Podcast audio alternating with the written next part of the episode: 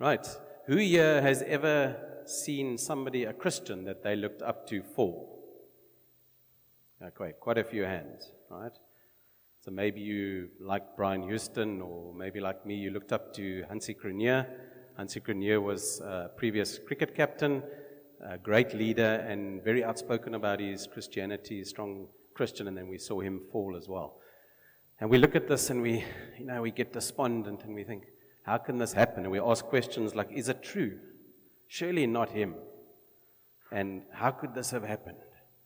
And we think that it's something that just happened overnight. But usually, when there's a fall, it's because the person has already started to stumble and they didn't just suddenly fall. And today, the, the, the title of my message is Every Fall Starts with a Stumble. And I just want to unpack for us, you know, how do we make, how do we almost notice that we're starting to stumble? What causes us to stumble? How do we stop stumbling? What do we do if we've stumbled? So let's, let's explore some of those things together. So the, the first question is why do we stumble? And Jesus talks a bit about stumbling, especially in the book of John. So I'm going to ask um, Irena just to put up the first scripture for us in John 11 and verses 9 to 10. Jesus answered, Are there not 12 hours of daylight? A man who walks by day will not stumble, for he sees this world's light. It is when he walks by night that he stumbles, for he has no light. And the second scripture which is John chapter 12, verses 35 to 36. Jesus said to them, The light is among you for a little while longer. Walk while you have the light. Let darkness, sorry, lest darkness overtake you. The one who walks in the darkness does not know where he is going. And I thought this is a relevant topic, um, not just because of load shedding, but also we, you know, we're moving into summer now. We're getting closer to the summer solstice. So if you get up at five in the morning, there's a bit of light now. You know, so you don't have to fumble around in the dark as much. Plus, I think we, with load shedding, we're getting quite used to fumbling our way around in the darkness as well. And maybe more relevant today because this area that we're in now has got an outage from six this morning till possibly four this afternoon for maintenance. So we're getting to, we're getting more and more darkness thrown at us by, by Eskom. But, um, so if you just picture yourself in the darkness. So I get up at, um, not always, but at least twice a week, I get up at 5 in the morning, and so I can leave by 5.30 to get to Montague Gardens before the traffic. And at 5 o'clock in the morning, it can be quite dark, especially in winter, and if in winter, in load shedding when there's no streetlights coming in as well. So then you, then you kind of like walking like this, fumbling your way through the darkness, trying to, trying to not bump into the, into the dining room table, etc. Because we know it's dangerous to drive in the dark but it can be as dangerous walking through the lounge. Fortunately, I don't have children with Lego anymore, but I remember those days walking through the lounge in the dark and finding the Lego with your feet, or stepping out of the kitchen door and finding that half chewed dog bone as well. Those were, those were tough days, yeah. So we, now it's tough walking in the darkness, and we, we experience that in the physical, what it's like to walk in the darkness, and how dangerous it is driving in the darkness.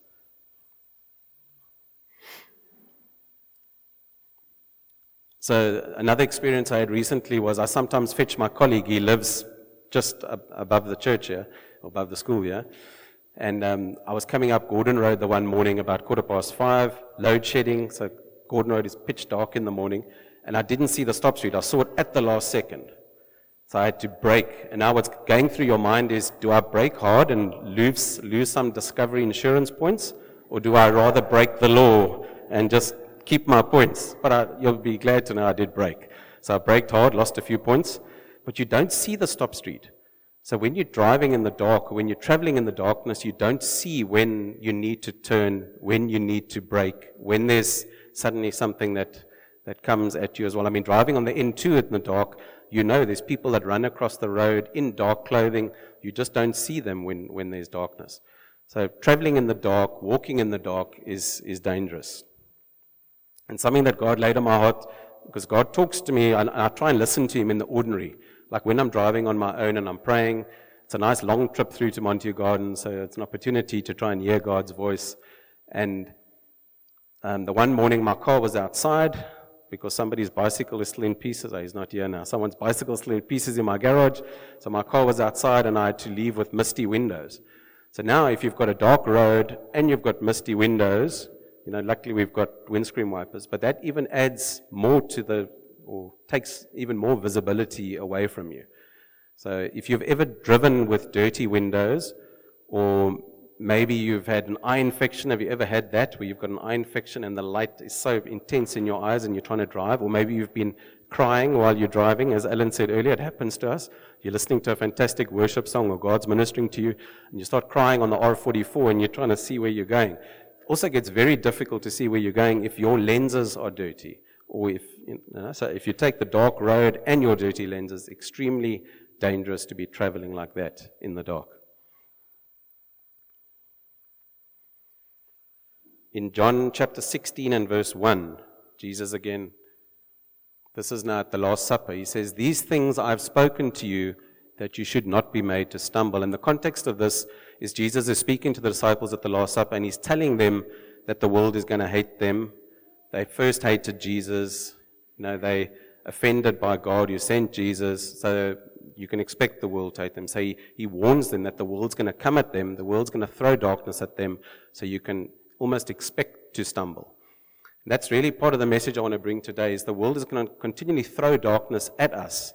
And there's so much potential for us to stumble, but it's how we react to that. It's knowing that there's potential to stumble. So, you know, stay out of the darkness. Um, actually, I'm running ahead of my notes now, but stay out of the darkness, be in the light, and uh, try not to stumble when the world tries to make you stumble. So the second question is, how do we not walk in the darkness? And you walk in the light. Right? So the opposite of darkness is light. So if we go back to John chapter 12, verse 35 to 36. So I'm going to pick up where I left off. I said, The one who walks in the darkness does not know where he is going. While you have the light, believe in the light. Remember, Jesus is talking in the context now of that he's going to be going. So he says, While you still have the light, meaning himself. Believe in the light that you may become sons of light. When Jesus had said these things, he departed and hid himself from them. So Jesus is telling us to walk in the light, to seeking, and we've been hearing testimonies, we've been singing about it this morning as well. We need to be seeking Jesus, we need to be living in the light and staying out of the darkness. So what does that mean practically for us? What does it mean to be in the darkness? So the obvious stuff is, okay, I'm sinning or I've backslidden. But we've been hearing other examples as well this morning. Maybe there's unforgiveness. Know, maybe it's something simple as that. Or maybe, as, as Monica shared, you know, you've, you've been saved in the 80s and you're still clinging to that. And when we did this and when we did that, and you've actually never brought that life with you into the millennium. And you're still clinging to what you did then. So are you living in the light now? Or are you still a when we from the 80s? Psalm 119 and verse 105. I think we know this one well. Your word is a lamp to my feet and a light to my path. So Jesus is the light. So we want to stay out of the darkness, and Jesus is the light. So if we want to know where to find the light, we find that in Jesus. The Cambridge Dictionary defines darkness as the quality of being without light, or a situation in which there is little or no light. So it's largely saying that darkness is the absence of light. We often hear that definition. And don't you love that picture of when you've got a totally dark room and you just add a, introduce a little bit of light, how it lights up such a big part of the room. And if it wasn't summer now, uh, we could do a nice illustration. If you come to this place in winter at midnight where there's no moon, it'll probably be nice and dark. And you can light a little candle here and it'll light up a big part of the room. And if I go again to my my morning routine when I get up at five and I stumble down the passage, and then I switch on, I don't switch on the bedroom light, I switch on the passage light. And that's enough. It's one little downlighter, and it lights up from my bedroom right through to the kitchen. One little light. And it's amazing how much faster you can walk. Have you noticed that? So you, you walk carefully past the Lego and the dining room table, and once you've switched on the light, you can see exactly where you're going, and you worm your way through quickly. But also don't get too used to the light of just the one downlighter. We need to really be living in bright light. We've got to be seeking the bright light. And I think now with Eskom, again, as the example, is we get so used to just having these little light saving bulbs on. And we get quite used to maybe preparing food with one little light above us And isn't that how we are in our Christian walk? We backslide or we take offense or there's no unity. That's something else that was said this morning. There's no unity, there's offense or there's unforgiveness and the light starts to dim. And then we start getting used to that light. But again, in the natural, when you're, when you're sitting at your desk with this little bit of light and somebody walks in, they go, wow, it's dark in here because they've just stepped in from the bright lounge. And that's how it is with our Christian walk. We need to surround ourselves with brothers and sisters that come up to you and go, Whoa, why is it so dark here? Where's the light that we used to see from you? Why are you looking so dark at the moment? And pull you back into the bright light.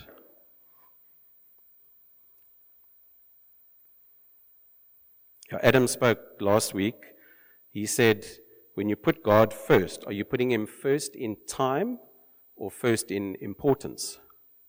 And what he was saying there is we can sometimes do our daily devotions in the morning and say, right, I'm putting God first in my life. I have my devotions from 6 to half past 6.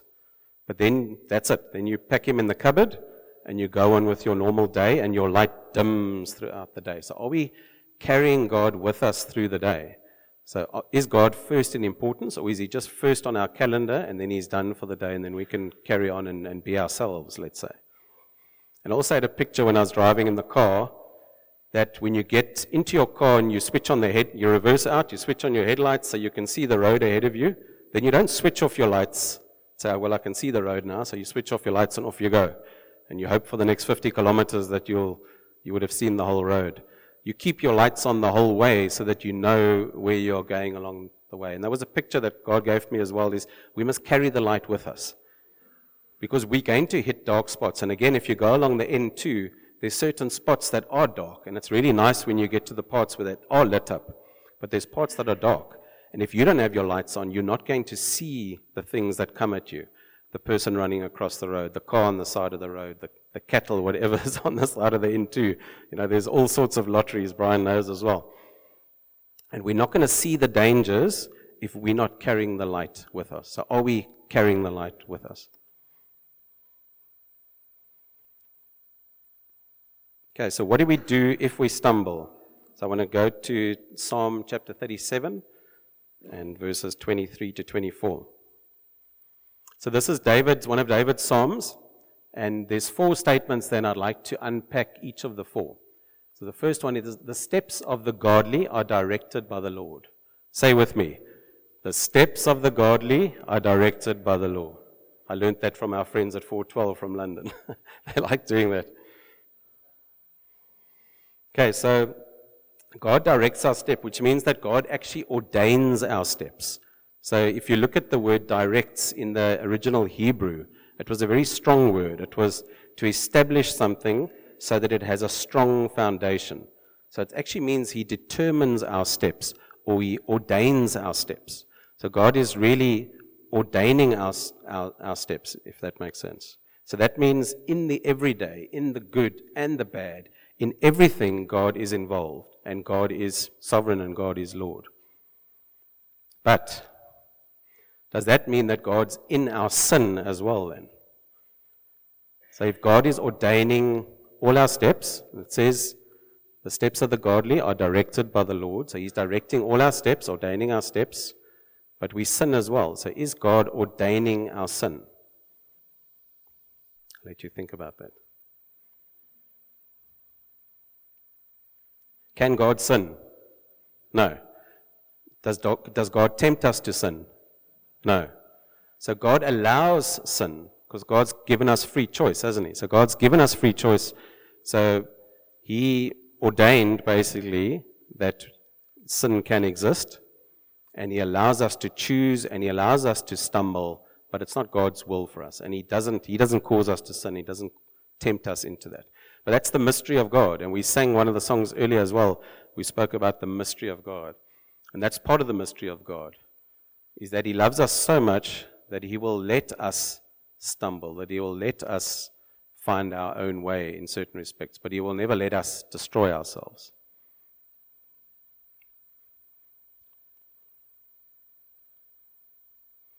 So, how does sin exist independently of God and His eternal plan? So, how does sin exist independently of God and His eternal plan? So we basically answered that already now, saying that it's almost, the, I think the nicest picture I've had was of the traffic rules. So we've got a minister of transport, and he sets all these rules. You must drive 60 year, 120 year, wear your seatbelt, indicate when you change lanes, etc. So if I break those rules, is it his fault? No. Can he, will he stop me from breaking the laws? Or he'll maybe try with the, with the police on the road, but there's not enough of them. So we've still got free will. We know the rules, but we've got free will, and then we get upset when things happen on the road. Sometimes it's our fault because we broke, we broke a law and we hurt ourselves. But sometimes, because of the sinful world we live in, it could be the guy next to us that just changed lanes and he took us out. That's what's happening us, to us as well in our Christian walk, isn't it? So that God's put these laws in place, but He gives us free will as to whether we choose to follow or not. And sometimes we break the laws and we hurt ourselves, and sometimes other people around us also influence us through them um, breaking the law.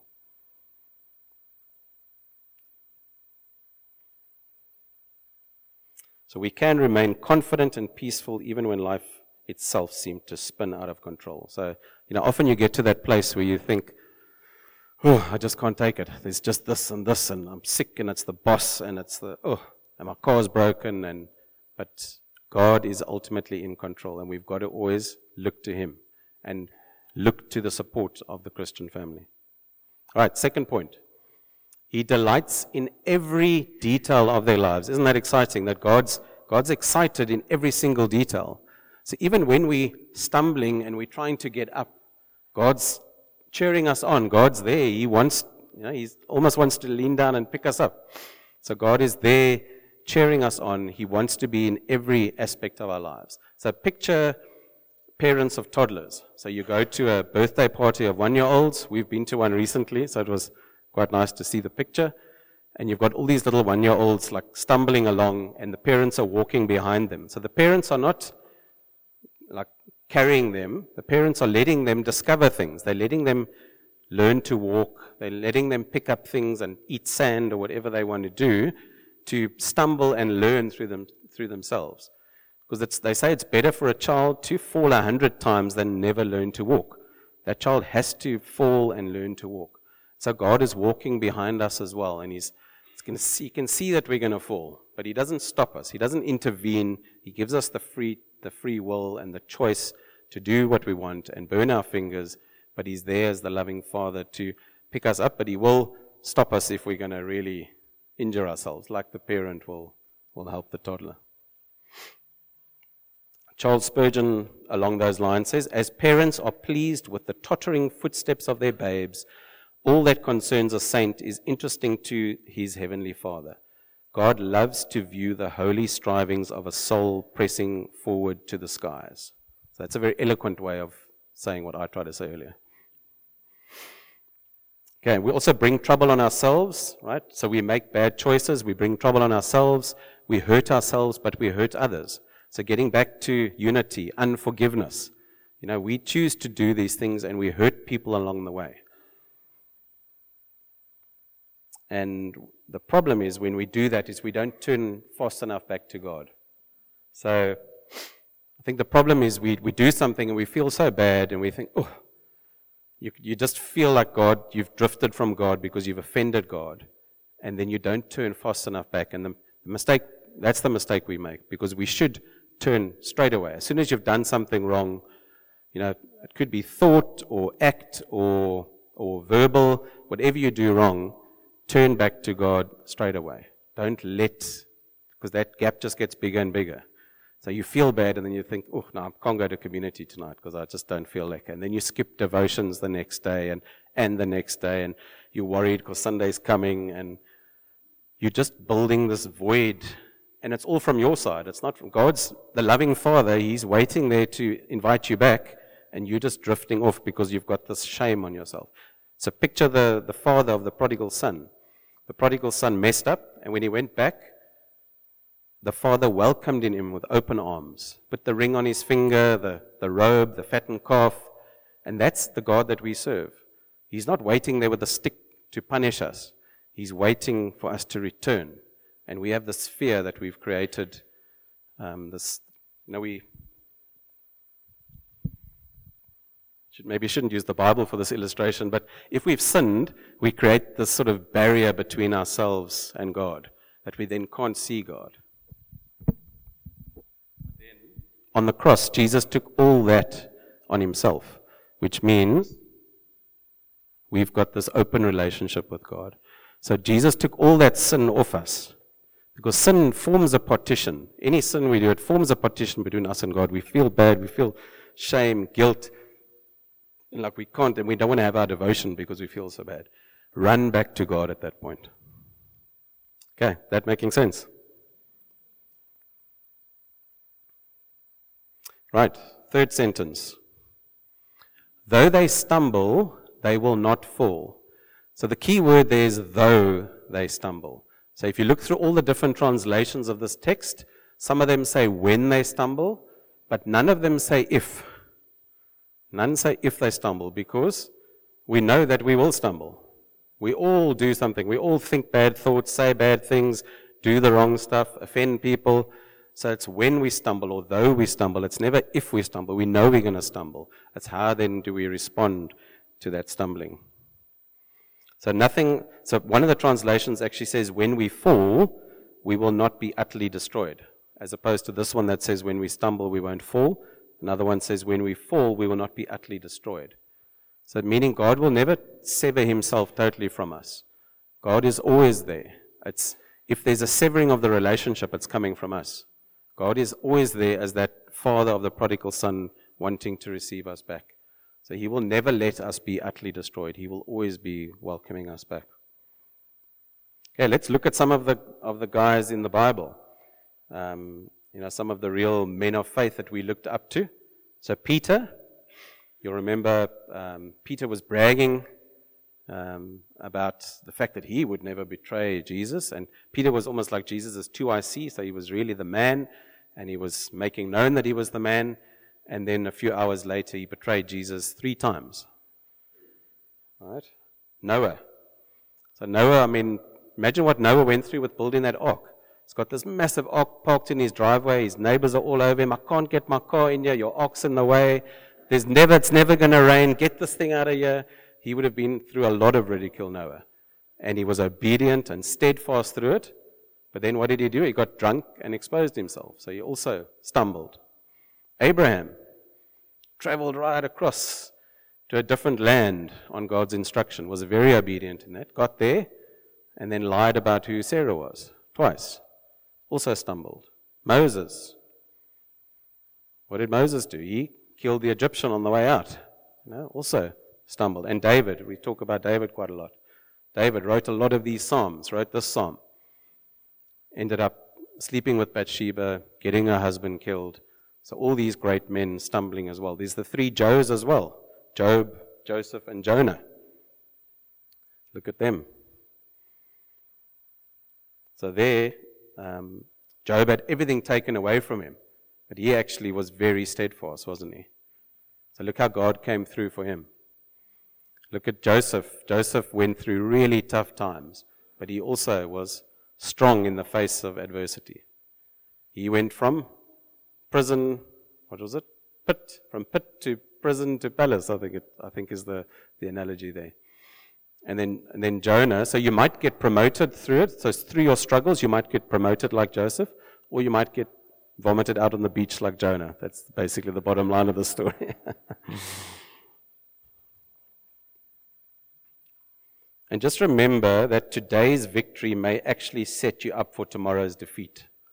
So we've got to be humble. None of us are beyond temptation. We must never think, I'm arrived now, I'm okay, I've got my calm around me, I'm solid. We've seen people stumble, we've seen people fall, and none of us are above that. So we must really always be humble, always be accountable. That's what I like about our leadership. Even Andrew, you think, okay, he's at the top, so who's he accountable other than God? He's got the guys of 412, Jonathan, Brad. So if anything comes up in his life, he will speak to those guys. And that's often why we've seen some of these great church leaders fall, is they just don't have anybody that they accountable to. So we must have that accountability. Satan roams the world like a mighty lion, looking for overconfident Christians to devour. It's not quite what the scripture says, but isn't that true? We get overconfident in ourselves, and, and the devil is just waiting like a roaring lion to devour us. Remember, Jesus knew that Peter would betray him. So Jesus didn't intervene. Jesus knew that he would stumble. But Jesus was just there to restore him again after he did stumble. Okay, and then the last, last one, please, Irena. For the Lord holds them by the hand. So again, picture the, the parent of the toddler. That's how God is with us. He's holding us by the hand. And there I had two pictures. The one is if you take your toddler to the playground, then you probably, can I borrow you? Here's my toddler. Thank you, Emma. So if, we, if I take Emma to the playground, I'm probably just going to let her hold my finger like this. And she can wander around and, and she can eat sand. And, but if I take Emma to London Station, then I'm going to walk like this. you coming with me? Thank you.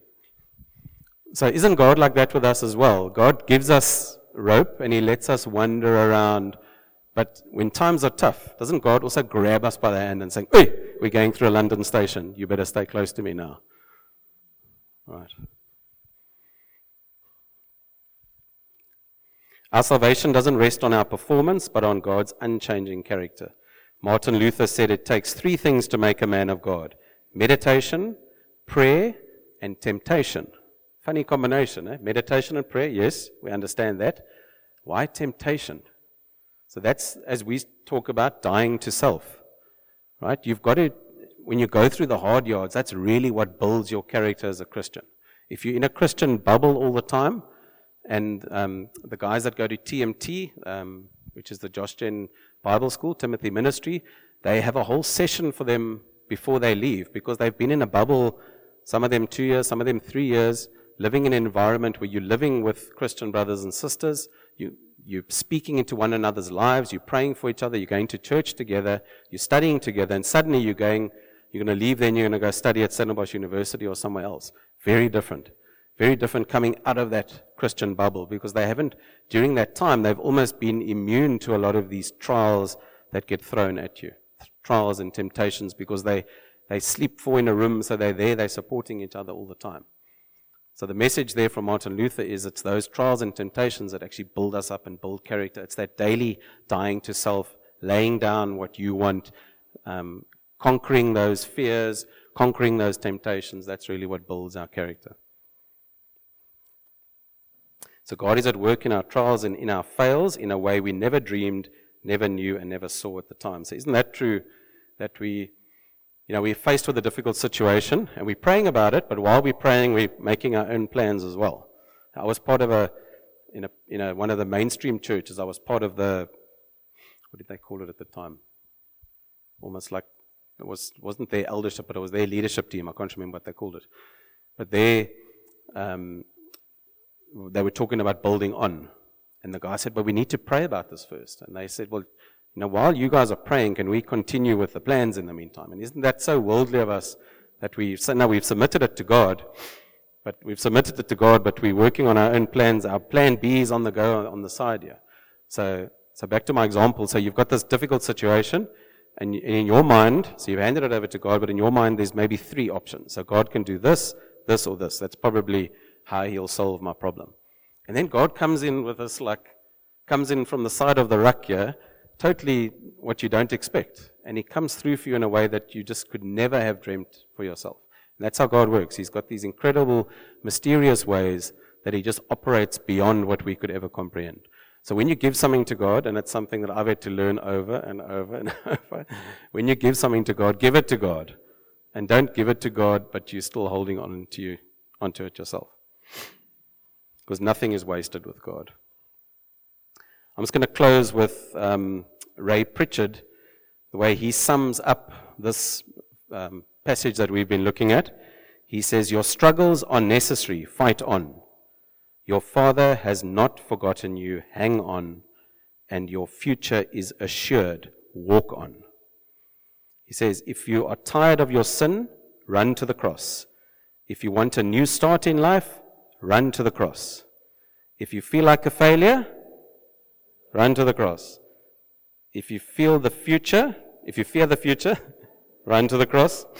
If you need hope and encouragement, if you want to meet Jesus, run to the cross.